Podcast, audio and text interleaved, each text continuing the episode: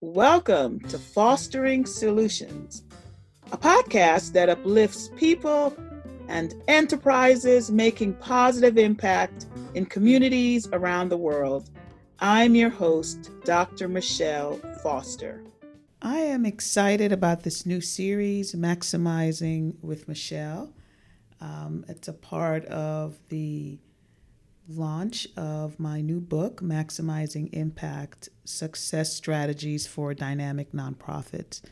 So I've invited um, a few guests who will be joining me in conversation to learn more about how they have been maximizing impact in their respective organizations. So today, my guest is Jennifer Waggener.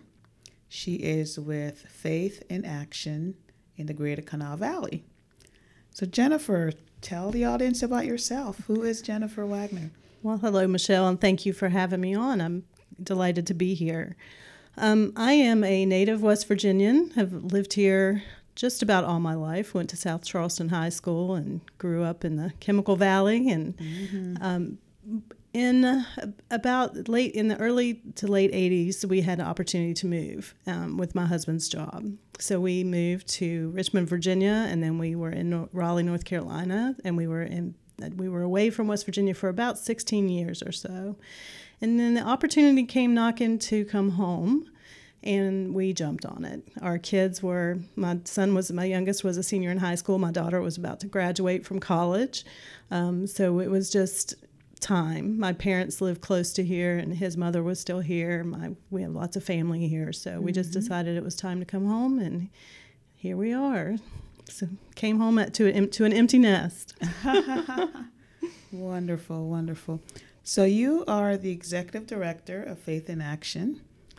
So talk about your journey. It was that did you start off in the nonprofit sector? Did you start off somewhere else and end up where it's, you are? My reaching this point in my career um, has been a, quite a journey, um, and, and, I think that every stop along the way has helped me um, to maximize my impact in, mm-hmm. in this community through faith in action.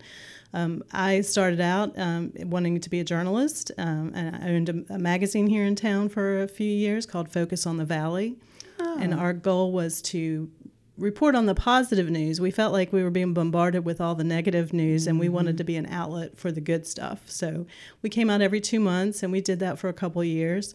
Um, it was not a moneymaker, needless to say. It was, um, but it was a labor of love and I enjoyed every minute of it.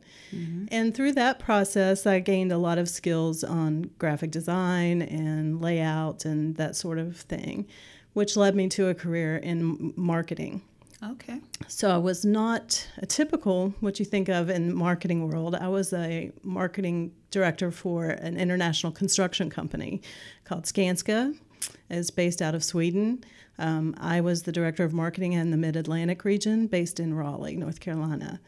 And we would do proposals for projects that were, you know, $250 million projects, you know, high dollar projects that were LEED certified, uh, medical buildings and science buildings at Duke University and University of North Carolina.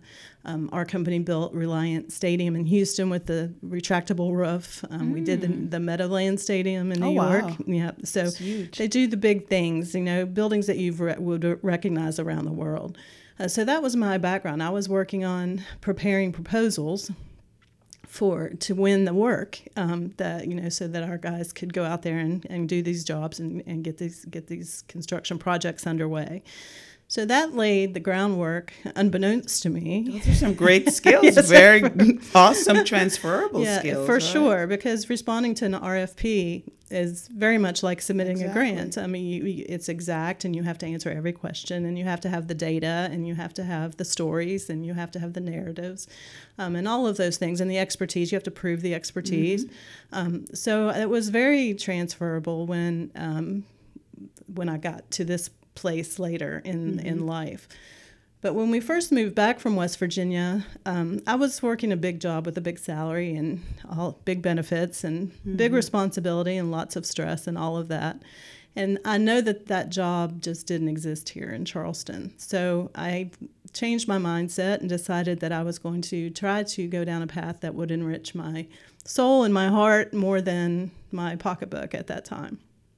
And I landed at the Alzheimer's Association. Mm-hmm which was a very great learning ground, proving ground for understanding how nonprofits work and what the pitfalls are and what the you know the stressors are and how you know the challenges of always requ- needing to get funding and raise funding mm-hmm. and and to be able to do the work that you're really there to do. Um, and while I was there, I was kind of on the front lines of you know answering the phones and talking to people every day. And I quickly recognized that there was a huge gap in services for our senior population. Um, a lot of the families would call and they were frustrated because they, uh, you know, they couldn't find transportation or they couldn't find, you mm-hmm. know, just whatever the services are that they needed. And it was frustrating for us because we didn't have anywhere to send them really. Um, we have some great county aging programs in the two counties that we serve, Kanawha and Putnam. Mm-hmm. We have mm-hmm. Kanawha Valley Senior Services, which they are our next door neighbors, quite literally, mm-hmm. mm-hmm. and Putnam Aging in Putnam County. And they do great work and they do amazing things. But they can't help everybody. Um, in large measure, it's my belief is because they accept public funding for a lot of the work that they do. Their their eligibility requirements and things are a lot stricter um, than, for example, ours are. Mm-hmm. So I wondered, you know, I knew we couldn't be the only community that was struggling to help our seniors and to help fill those gaps. And I started to do my homework and did some research around the country. I was fortunate to visit a group in Houston, Texas. I spoke at length with an organization in California and Columbus, Ohio, and uh, Boston. Um, and the, I kept bumping into the faith in action model. Mm-hmm. And I'm sure that you're familiar with the Robert Woods Johnson Foundation. Yes. Okay. Yes, they're well, huge. yeah. they are the ones who started uh, the Faith in Action model of caregiv- volunteer caregiving. They actually planted the model and the f- seed funding in four communities across the country to see what would happen. And they planted it within congregations, with the idea being that the congregation would help mm-hmm. other congregants, you know, with needs like that, like transportation to medical appointments or grocery shopping assistance and things of that nature. Mm-hmm. It took off, grew like wildfire. Um, and there are probably 350 plus faith in action modeled programs across the country now. Um, a lot of them have dropped the Faith in Action name, and they there's like Senior Friends in Boston, for example, uh, the Ventura County Caregivers uh, in in California. So a lot of them have taken the Faith in Action name away, but they're still based on the Faith in Action model of neighbor helping neighbor. Okay. Uh, so so that's kind of cool, and what I, what I found in my research was that one of the first four communities to have a Faith in Action modeled program was in Wheeling, West Virginia. And fortunate for me, Jeanette Wojcik, who was the executive director. So the first in the nation was in Wheeling. One of the first four. Oh yes. wow. Yeah. Okay. And the executive director who started the program there was still there when I was poking around and doing my homework. Mm-hmm. Um, she opened her I, her brain, her heart, everything to us. Wonderful. She was excited to, for us to get up and running. She gave us her bylaws, her training materials, and she said, take it, use it, adapt it, do whatever you need to do. Um, so that's what we did. And we call her, she's our guardian angel, and she always will be. She, she's a lovely person, and she, she really helped us get off the ground a lot faster than we would have otherwise. So, how long has that how long has it been? That, that was actually that conversation started happening in 2013 and the Alzheimer's Association. I was, I'm so blessed that I worked in an environment that I did, that they believed in what I was doing and they supported me doing that. Mm-hmm. And they actually gave me time at work to do what I needed to do to get this off the ground. So we were able to incorporate Faith in Action on May 1st, 2014. Mm-hmm. And we just turned nine. We're going to do something big for our 10th anniversary. Um, and in that time, you know, it's pretty amazing because we went from zero. My husband wrote the check for our, non, you know, to send to the IRS for our nonprofit status and all of that stuff right at our kitchen table. We went from zero money, zero volunteers, zero care receivers to today, uh, nine years later, we have 230 plus volunteers. Wow. We serve anywhere from four to 500 seniors in an average year. Um, and it's pretty incredible. So uh, it's, I think we proved the hypothesis after the fact. Yeah, but. yeah. And I'm, I'm listening to your story. You did a lot of things right. Like you actually worked in an organization and then saw the need. So instead of just saying, "Oh, I want to start a nonprofit," you right. actually saw a need, did your homework, found a model that worked, and it's you know those are all things I talked about in, in my book. I was like, "Oh yeah, okay." check, check, check. had yeah. had I read your book before I started this, though, I might have been. I, I, probably would have been a lot more thorough in in the things that I did. Um, because I really did fly by the seat of my pants a lot. And, and, and, part of it is entrepreneurial, you right, know what I mean? For sure. And there are things I like when I look back on my, my time in, in, in nonprofits at KISRA, there are things I wish I had known earlier yeah. on. And that's kind of why I'm like, okay, y'all, I wish I knew some of this before I started. So, but here, here are the things that you, you know, yeah, that's kind of. Yeah. So I kind of learned by not knowing and having mm-hmm. to ask the questions or do the dumb that's thing, right. and you know, right. you learn that way. You learn, you learn that way, and you learn by being turned down, yeah. and you know, yeah, absolutely. Yeah. So, what keeps you? It's been nine years. Yes. So, what keeps you at Faith in Action?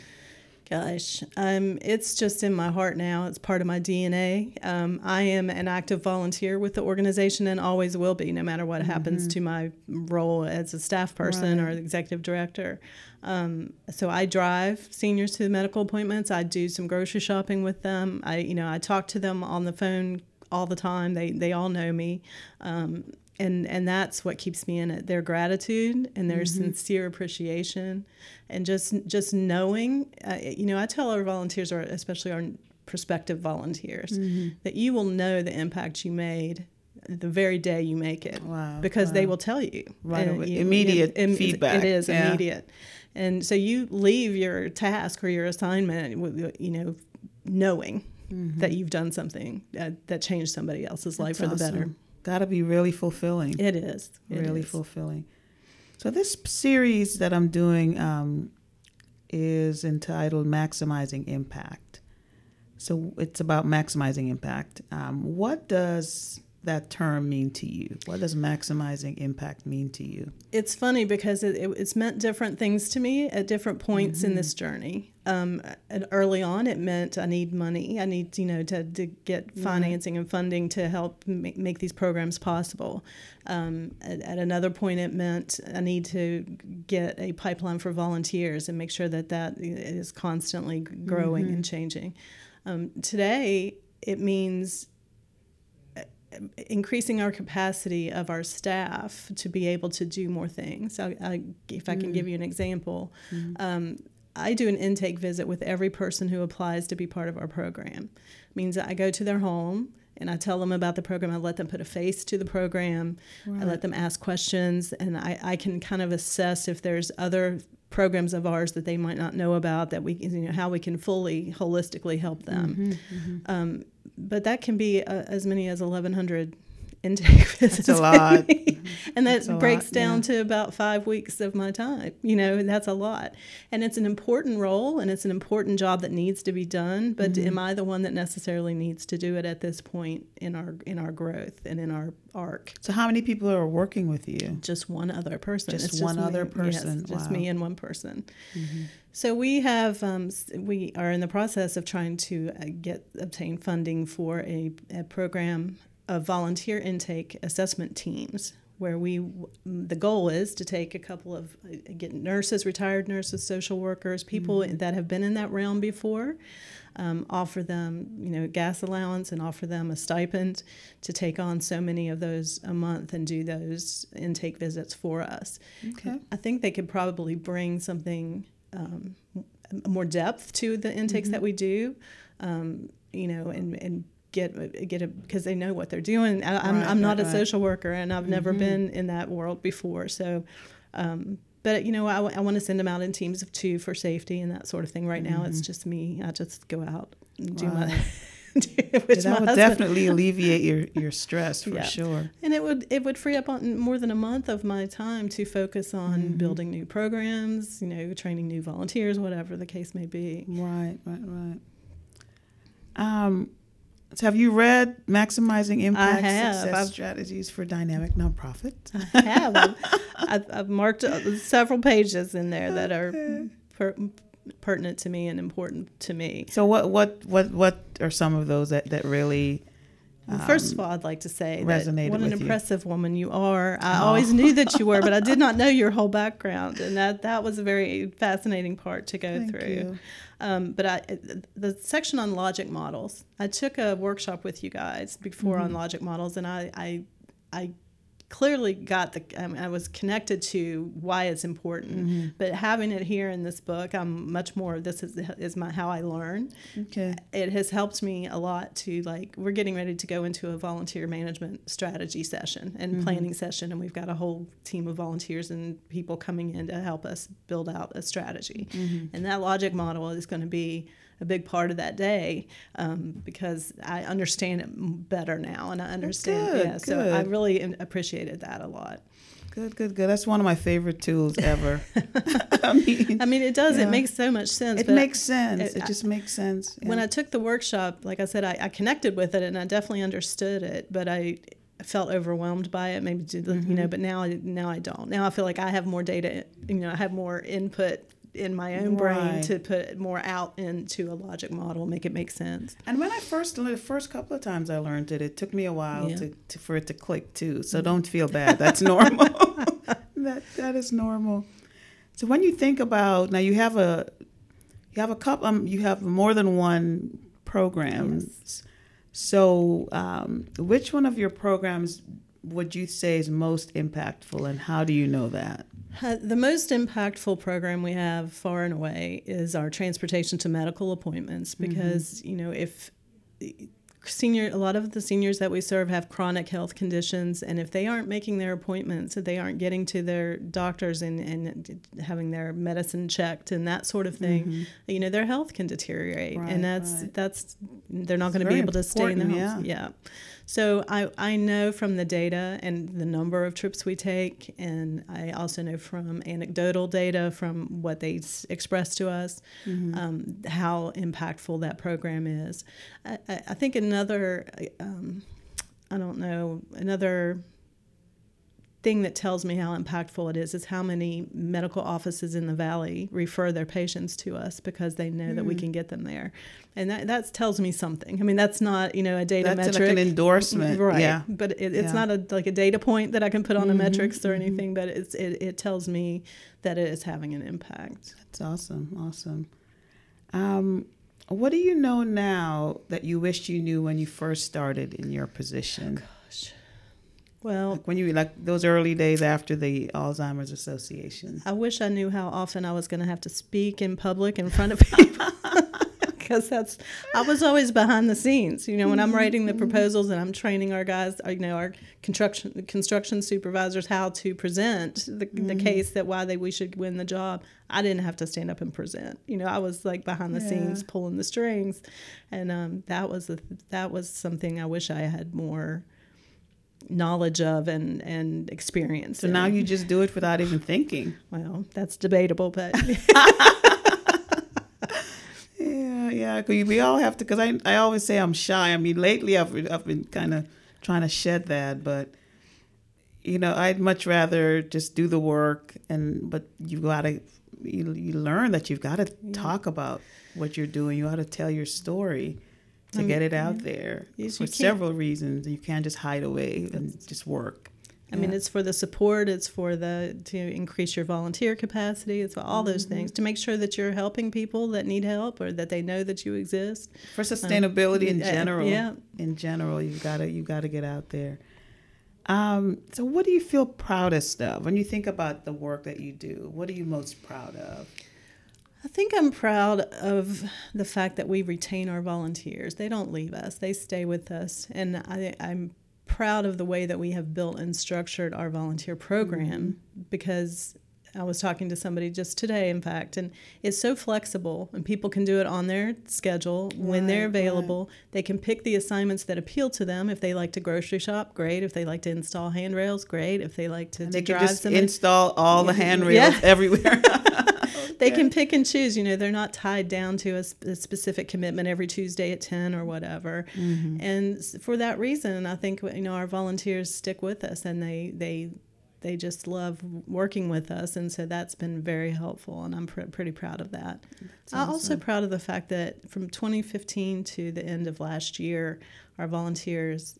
The value benefit of the work that our volunteers put out in the community was over six hundred thousand dollars, and that's that's pretty incredible. And that, because there's a, a number where you can calculate the value of a volunteer hour, Yeah, right? There's Yeah. an organization called independentsector.org, mm-hmm, and, that's ev- right. and every year they, they create the value of a volunteer hour. yeah. And I use the I use the dollar of value for West Virginia uh, Mm-hmm, because they have mm-hmm. a national number, but then they also break it down state by state. Right. And you know, in in that short amount of time, that's the dollar value of impact that our volunteers have had. It's amazing. It's amazing. Yeah, yeah. Um, when you think of opportunities for growth, what what are they? I have lots of big dreams for this program. Um, probably the biggest one is I want to start a quality of life rides program.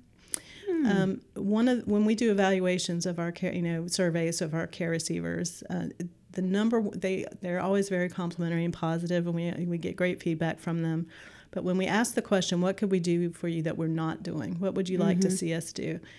I would like to go get my hair done. I'd like to mm. go visit my sister in the nursing home. I would like to go to lunch with a friend, you know. Wow, But transportation is a barrier to more than just medical appointments. Mm-hmm. So I would really love to create a program, and we're working and we're trying really hard, but Right, uh, to build a quality of life rides program where you know people seniors can do things that they want to do that don't involve just going to grocery shop or just going to Right. you Ju- know not just the necessities. correct it's a, just the the quality, quality of, of life. life. yeah i mean one of the things that broke my heart we do senior christmas every year for for seniors in the kanawha county Mm-hmm. and you know one of them said you know I, I just would love to be able to go christmas shopping for my great grandkids you know myself. Uh, you know but she said i just give my money give money to my kids and they Right, shop for me. And she said you know she wanted to just go christmas shopping. I mean it's just simple things like that. And it's really that's really at the heart what faith in action is all about. We're, we're, it's Mm-hmm. neighbor to neighbor. That's what all, we're we're just the facilitator connecting the two. Yeah, because if, if it's, and I'm sure that helps with their mental health. oh for sure. Yes. Oh, absolutely, absolutely. Are you familiar with the study that the AARP did that said I'm not sure. loneliness and isolation can be as deadly as smoking a pack of cigarettes a day Wow, wow. that's pretty powerful Especially with in these with COVID and Yeah, everything that we were absolutely Oh wow, that's pretty powerful. Yeah. So you know we'll we'll put that out there. You never know who's listening. you never know who's listening. So what advice would you give to someone thinking about starting a nonprofit program or organization like yours? What advice would you give to them? the main thing I would tell them is do your homework, do your research, Mm-hmm. don't duplicate efforts, right? We don't we when we started this, that was something that was really important to me. I did not want to be redundant. We're not here to compete with Kanawha Valley Senior Services. We're here to complement them. Absolutely. And you know, we there's plenty of work to go around. But, you know, make sure that the work that you want to do, if there's somebody already doing it, go and help them. Help Mm-hmm. them do the work. Um, you know, there's lots of ways you can help them do the work. Um, but that that would be my biggest piece of advice is you know don't try to reinvent the wheel or to create a program where one already exists. You know, Mm-hmm. That that's just you know th- that takes away from everybody. You know that it Yeah. limits access to resources and all kinds of things. Absolutely. Absolutely. As you look to the future, what gives you hope? Oh gosh, what gives me hope is the fact that how eager people that I meet are to help each other um, I think that gives me the most hope. It's it, I've never encountered a group of people or a person who was just like, you know, no way, I'm gonna, you know, I, I don't want to help, you know, don't want to do that, you know. Yeah. They, everybody wants to help, and if they are able to help, they do. They jump in and do and do the work. I've noticed that. In, do you think that's a West Virginia thing? No, it might be. I mean, I can't I really. think I've noticed. I agree with that. People people just want to help to Yeah. make our state better, our community better. I think it has to do with you know uh, maybe I tell people all the time that West Virginia is a big small town, the, the whole state pretty Mm-hmm. Much, and you know and people understand the hardships that other people have because they've either been through them They themselves relate, or they're right down the river from relate. Mm-hmm. you. You know we we understand, and you know it's just in the way we were brought up. I think it's just being good neighbors is is just it's biblical. Yes, yes, it's absolutely. it's it's what drives everything that I do. I, it's what I what I try to bring underneath it all for faith and action. That's that's what it is. Is just doing doing good by our neighbors. Absolutely. Any closing remarks? Any um, closing thoughts? If anybody listening is interested in volunteering, we are always game. So give us a call at 304 881 7253, or our website is packed full of great information, including applications for service and applications to be a volunteer. Um, it's faithinactiongkv.com. Um, and we'd love to hear from you. And you're on social media, I imagine, all over. well. Yep. Absolutely. Thank you so much, Jennifer. It was a pleasure having you on. Thank you, Michelle. Música